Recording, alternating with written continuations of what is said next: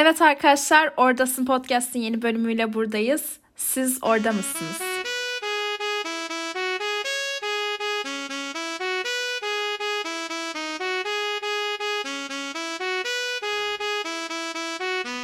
Evet arkadaşlar şimdiye kadar olan süreçte hep 10. sınıfta almaya başlayacağınız AP sınavlarından bahsetmiştik veya bazı okullarda uygulanan IB sistemine gireceğinizden bahsetmiştik.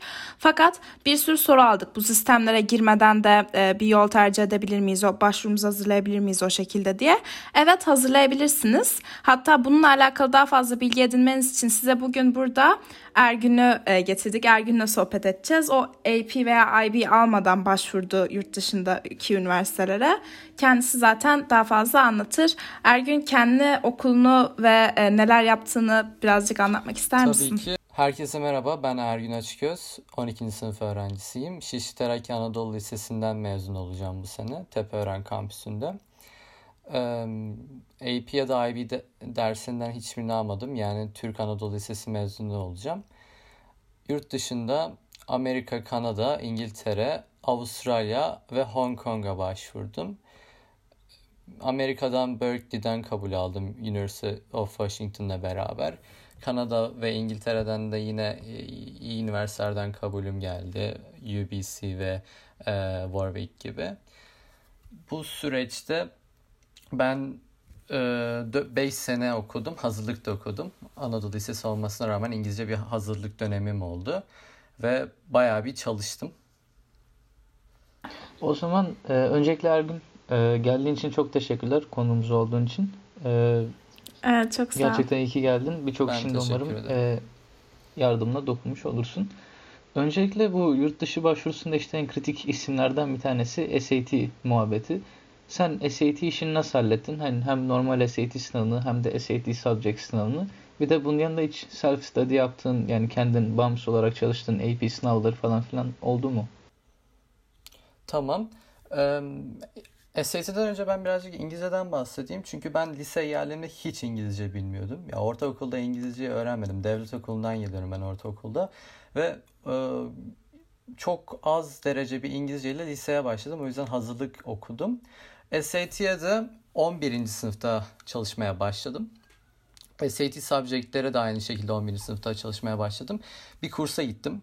Ee, okulumda da SAT dersleri verilmiyordu. Birebir öğretmenle çalışarak SAT kurslarına gittim. Bu çok yardımcı oldu bana çünkü başka yerlere de denedim sınıf halinde olanları. Fakat onlar benim için çok uygun olmadığını fark ettim. Çünkü ben geri kalıyordum. Birazcık da İngilizce konusunda sıkıntı çekiyordum. Özellikle kelime haznesi olarak. Bir sene kursa gittikten sonra öğretmenimle dört kere SAT'ye girdim ve en sonda 1470 gibi bir skorla tamamladım. Bunun yanında iki tane SAT subject test aldım. AP veya IB dersleri olmadığından dolayı üniversitelere başvurduğumda uluslararası platformda kendimi kanıtlayabilmem için SAT subject derslerine ihtiyacım olduğunu fark ettim ve bazı üniversiteler zaten bunları istiyordu.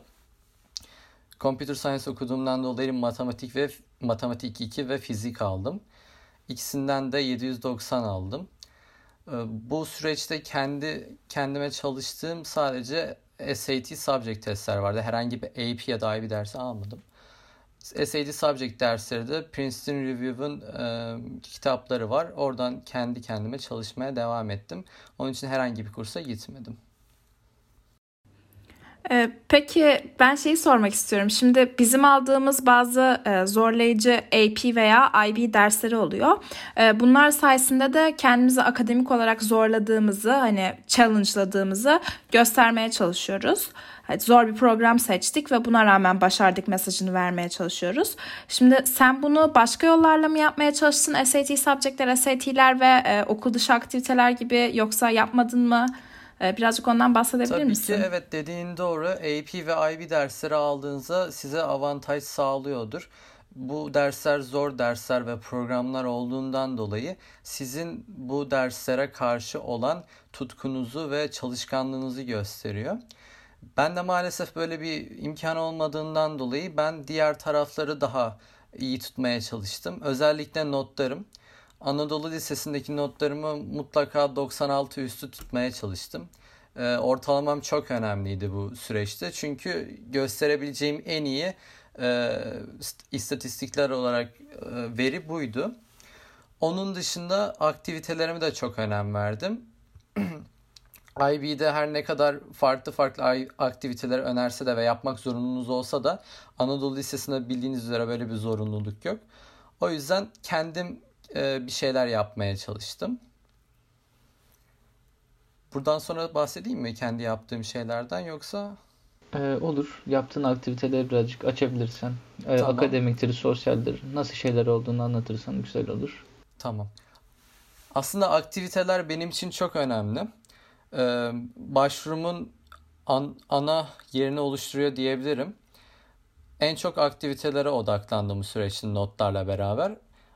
Aktivitelere gelecek olursak e, spordan sanata kadar birçok aktivite yaptım. E, spor olarak bu sokey oynuyordum. Sanat olarak da piyano çalıyordum. Bunun yanında bizim okulumuzun e, Edinburgh Dükü ödülleri diye bir programı var. Bizim okulumuzun değil de genel olarak e, uluslararası bir program. Bizim okulda bunu teşvik etti bana ve ben de buna katıldım.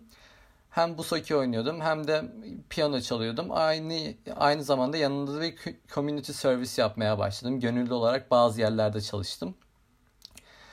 Ee, bunun dışında okulda akademik olarak çok fazla aktivite yaptım. Eğer Anadolu Lisesi'yseniz ve okulunuzda herhangi bir şeyde bir sıkıntı görüyorsanız, bir yerde bir eksiklik varsa ya da bir şeyin yokluğu varsa mutlaka oralara odaklanın. Bizim okulumuzda mesela MUN kulübü yoktu ya da MUN diye bir şey yoktu. Onu ben başlattım. Öğrenci birliğine aday oldum. 9. Ee, sınıftan beri öğrenci birliğinde aktif olarak rol yaptım. Rol üstlendim. Ee, başkan yardımcılığı yaptım iki kere. Bir kere de başkan oldum. Bunun çok büyük etkisi olduğunu düşünüyorum başvurumun üstünde. Çünkü başkanken ve başkan yardımcısıyken okulumda neleri geliştirebilirim, neleri yapabilirim gibisinden şeyler üzerinde odaklandım. Bu da benim çok fazla e, projeye başkanlık etmemi sağladı. Liderlik konusuna gelecek olursak okul her okulda kulüpler illaki oluyor. Bazı devlet okullarında daha fazla oluyor hatta e, özel okullardan. Bizim okul kulüp konusunda çok disiplinli ve katı olduğundan dolayı herhangi bir kulüp açmak zor. Genel olarak lise çağında kulüp açmak zor. Ben iki tane kulüp açtım bizim okulumuzda.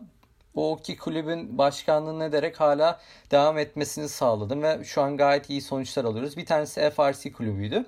Diğeri de coğrafya kulübüydü. Bu ikisinin de başkanlığını yaptıktan sonra alt dönemdeki arkadaşlarıma devrettim ve onlar devam ettiriyor şu an. Çok güzel. Ee, ben bir de şey sormak istiyorum. Sen şimdi e, dışarıdan aktivitelerle nasıl desteklediğinden bahsettin akademik tarafını. Ben bir de şey sormak istiyorum. Sizin okulda mesela ders seçimi olanakları var mıydı? Ya da böyle TM, MF diye mi seçiyordunuz e, her normal liselerde, Anadolu liselerinde olduğu gibi? Eğer ders seçimi imkanları vardıysa onlardan nasıl yararlandın? Ondan biraz bahsedebilir misin kısaca? Tabii ki biz de herkes gibi 11. sınıfa baş, başlamak üzere e, ya TM ya da MF seçiyorduk. Ben MF seçtim. Onun dışındaki ders seçimlerimiz şöyle oluyordu kağıt üzerinde bir ders seçim tablomuz vardı. Fakat okul bize hazır bir ders e, programı hazırlıyordu ve biz bir şeyi seçemiyorduk istesek bile. O yüzden atıyorum haftada 10 saat matematik varsa beden eğitimini e, çıkartıp 12 saat matematik yapabiliyordu. O yüzden bir e, şeyi seçemedim. Ders seçimim olmadı. Bana hazır olarak geldi. Anladım. Anladım. Ee, bunun yanında hani yurt dışı başvurma süreci de genel olarak çok fazla e, bileşen içeriyor. Bundan dolayı hani senin bir danışman konusunda hani yardım aldığın biri oldu mu veya tamamen kendin mi çıkardın bu süreci? Evet danışman konusunda yardım aldığım biri oldu. Birçok kişi oldu daha doğrusu. Ee, Anadolu Lisesi'ndeyseniz etrafınızda çok fazla yurt dışına gidecek öğrenci yok. O yüzden bir topluluk bulmakta zor. Size bu konuda bir yol gösteren kişi lazım. Bizim okulumuzda danışman vardı. Ben şanslıydım. Bizim okulumuzdaki danışman bana hep yardımcı oldu. Ayrıyetten ben bir danışman almadım. Bizim okulumuzdaki danışmanın da çok fazla e, öğrencisi olmadığından dolayı, bizim okulumuz yeni açıldığından dolayı benle çok fazla vakit geçirebiliyordu. Benim üstüme gidebiliyordu. Benle ilgilenebiliyordu. Bu benim çok işime yaradı. Çünkü birebir sanki özel danışman tutmuşum gibi hissediyordum ve bütün sorularımı anı, anında cevaplandırabiliyordum. Çok iyi. Ee, ama bazı arkadaşlarımız özellikle devlet okulundan geliyorsunuz danışman olmuyor okulunuza ve danışman bence önemli. Hani çok pahalı şu anlar. Ama yani danışmanın illa 30 yaşında ya da 40 yaşında olacak diye birisi bir şey de yok. Herhangi birisi de olabilir. Sizin üst döneminiz de olabilir.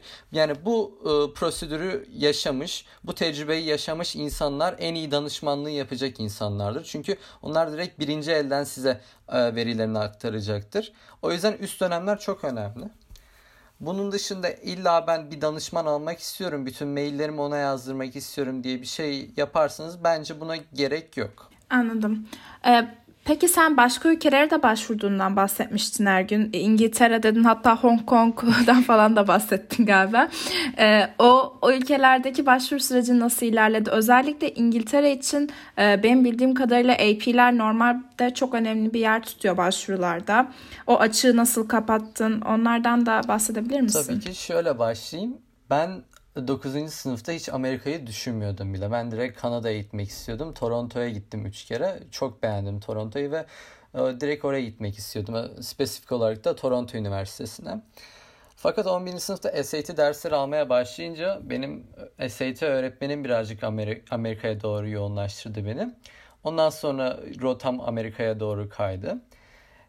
Bu İlk önce İngiltere'den başlayayım. Evet İngiltere'de AP dersleri çok önemli bir yer tutuyor. Özellikle AP almıyorsunuz ve e, Türk diplomanız varsa maalesef bazı üniversitelere başvuramıyorsunuz. E, mesela Imperial College'a ben başvuramadım ya da Oxford ya da Cambridge'e başvuramadım. Sırf bu yüzden. Hı. Onun dışında başka üniversitelere Hı. başvuracaksınız. Bazı üniversiteler size foundation dediği bir yıllık hazırlık yılına aktarıyor. Fakat benim başvurduğum üniversiteler Warwick e, ve sanırım Warwick, UCL, Nottingham'dı. Bu üç üniversitede foundation year istemiyor eğer Türk diplomasıyla mezun olacaksınız. Ben UCL'den red aldım. Normalde e, hani kabul almamı beklerken böyle bir red geldi bana. Çünkü bunda şeye yordum ben. AP veya IB derslerim olmadığından dolayı sırf Türk diplomam olduğundan dolayı birazcık dezavantajı yaşadım. Dezavantaj yaşadım. Hı hı. Eğer yukarılara doğru oynayacaksınız Oxford'dur, Cambridge'de mutlaka AP dersi almanız gerekiyor. Onun dışındaki hı hı.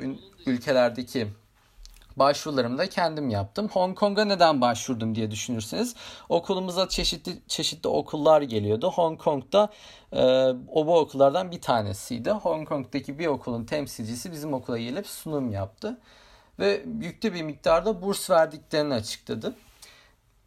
Ben de en azından safety olsun, arkada bir dayanağım olsun diye Hong Kong'a baş, başvurdum ve oradan %100 burs aldım.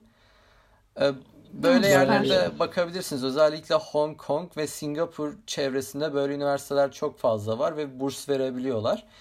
Ee, illa Amerika'ya gitmek istiyorsanız onu bilemem. Fakat buralarda hem burs alabiliyorsunuz hem güzel bir eğitim alabiliyorsunuz. Mutlaka öneririm buralara bakmanızı. Anladım. Hı, çok iyi. Ee, çok teşekkürler şimdilik. Bunun dışında da son bir sorumuz daha var. Ee, hani AP, AP veyahut da IB almamanın genel olarak hani bu İngiltere dışında yarattığı başka zorluklar oldu mu karşında? Yani spes özellikle Amerika için. Evet oldu. Ee, özellikle ben Amerika'da state school'lara ve devlet okullarına başvurdum. Bunun nedeni e, istatistiksel olarak Amerika'daki devlet okullarının daha kalabalık ve daha fazla insan almasından kaynaklanıyordu. Ee, nedeni şu, ben atıyorum Stanford'a başvursam Stanford'daki bir insan bir Stanford'daki bir insanın girme olasılığıyla Berkeley'e gir, gir, girme olasılığın farklıydı. Stanford yıllık 700 ila 1200 öğrenci alıyorsa atıyorum şu an tabii rakamları. Berkeley 8 bin ile 13 bin öğrenci alıyor. Yani daha fazla öğrenci alıyor. Bu da ne demek? Daha fazla şans demek sizin için. Özellikle kendime güvenmediğim için bu konuda AP ve IB, IB derslerinin olmadığından dolayı ben birazcık daha kolaya kaçtım ve IB'lere hiç başvurmadım ya da özel üniversitelere hiç başvurmadım. Sadece Princeton'a başvurdum. Ondan da zaten red geldi. Ee, Berk, yine devlet okullarına başvururken bile e, program seçiminde birazcık kararsızlık yaşadım. Berkeley'de mesela iki tane computer science var. Bir tanesi mühendislik fakültesinde, bir tanesi ise fen ve e, güzel sanatlar fakültesinde. Mühendislik mühendislik fakültesindeki computer science daha seçici olduğundan dolayı ben buraya giremeyeceğimi düşünüp fen ve güzel sanatlar fakültesine başvurdum.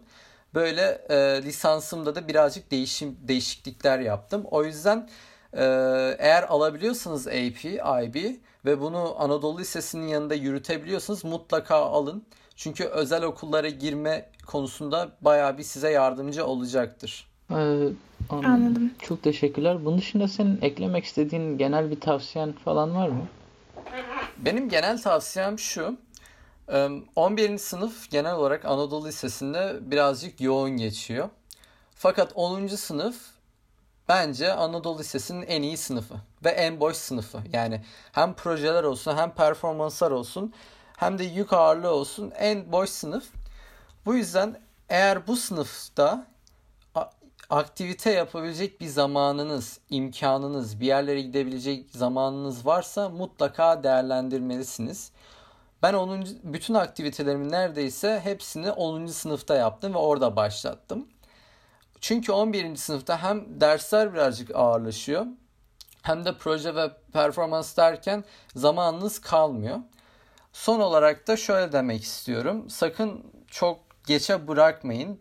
Benim danışmanım 11. sınıfın Ocak ayında ilk Common App essay'imi yazdırdı.